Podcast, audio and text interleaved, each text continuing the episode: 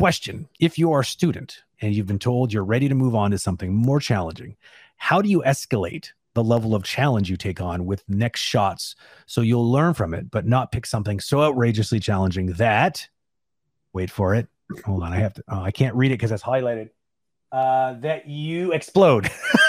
That's kind of annoying. Two more words. Come on come on restream. You could give us two more words. Jeez.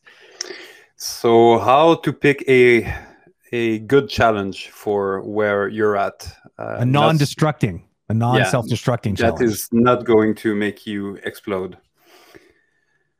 That's a good question. Mm. I don't know if I have a formula for uh, uh, for this one. Um, yeah, I, I, would say it definitely depends where you're uh, at. But let's take an example that you did a mm. performance piece and you're being asked to crank up a little bit the uh, difficulty level. Um,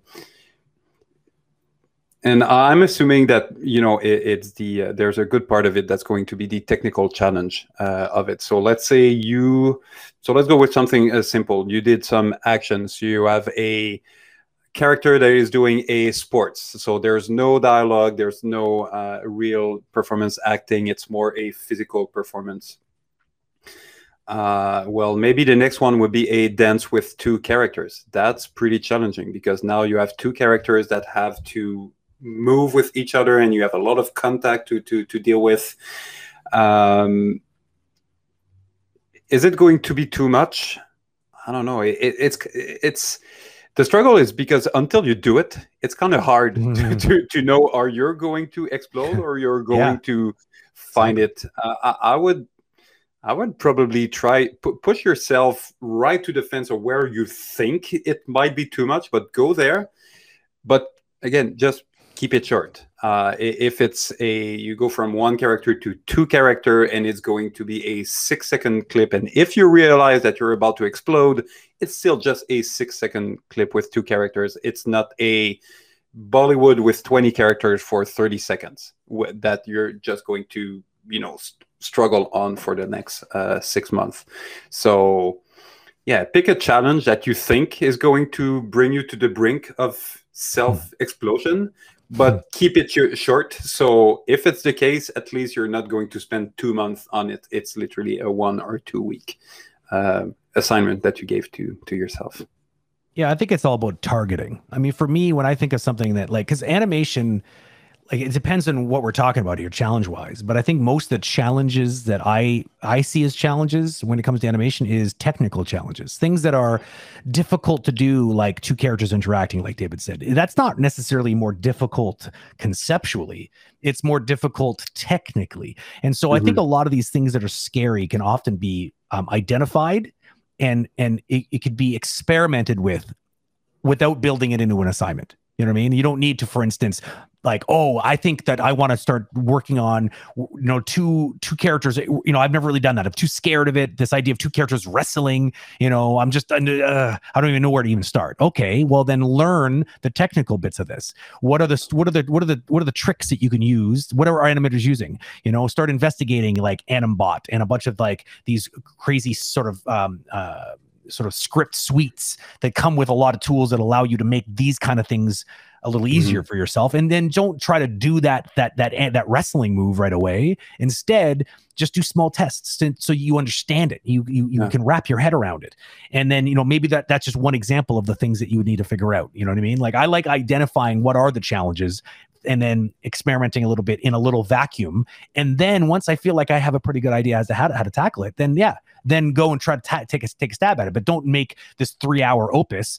Try to like make a short little clip of two people that maybe just one wrestling move, you know, just having them do it, or two people dancing the salsa or something like this. Something that you can, and not a whole salsa dance, but just like a small segment of it. Yeah, I think the biggest uh, trap is to just skip skip ahead uh, yeah. a, a, few steps. Coming back to what we discussed, I think it was last week that you know when we mentioned, um, you know, like the the five different level of uh, animation. Start with this and then do that and that. Mm. If you if you've just animated body animation, you've never touched facial. Yeah. Don't don't go and animate a full performance with yeah. facial animation in close up. No, exactly. just do Focus a little lip sync exercise Yep. and Yep. then just do the eyes looking around exercise Yep. and then do the changing expression from sad to angry to fear to uh, exercise to practice how you're going to animate the transition in between one Hmm. shape to another. So it's not just pose to pose but you actually know that okay well the eyes are going to start and then the lids and then the brows and then eventually the uh, the the, uh, the the the jaw. So you know what is the succession of, of motion to create something that is organic. And once you've done all those little bite-sized assignment then go and combine all of them to together into a uh, into a a, a, uh, a cohesive um, Exactly. performance. So it's just yeah, keep just go to the next step. Keep it keep it small, Yeah. um, and, and and progress in the right direction without skipping. Patience Yeah. is and and is isolate advice. Isolate those problems. Don't overcomplicate it by putting that on top of all these other things. Like david said like like we, we this came up on on sunday. Um as most of you know we do these live um live um stream reviews that are free. You have to sort of apply for them um if scott i think scott's still kicking around if scott can maybe throw the form up if you want to sign up that would be amazing um you just have to sign up put your name your email and submit your actual work and we pick randomly every week we pick three of them and uh, we review them on Sunday night. We were looking at one, uh, three of them uh, just this past Sunday, and one thing I noticed that was common with all three of them. Um, la- the, the previous week there were nothing; they were all action shots, and then this week they were all acting shots. So it was kind of funny that they're clustering up like that. There's the uh, good old Scott on the quick draw McGraw over there. So yeah, there's the, the form. If you're interested in having your work reviewed for free, then please do sign that up. Um, so what we noticed, or what I noticed, was all three of them suffered from um, um, um, well, not suffered from, but they all could use a little bit more work on eye direction.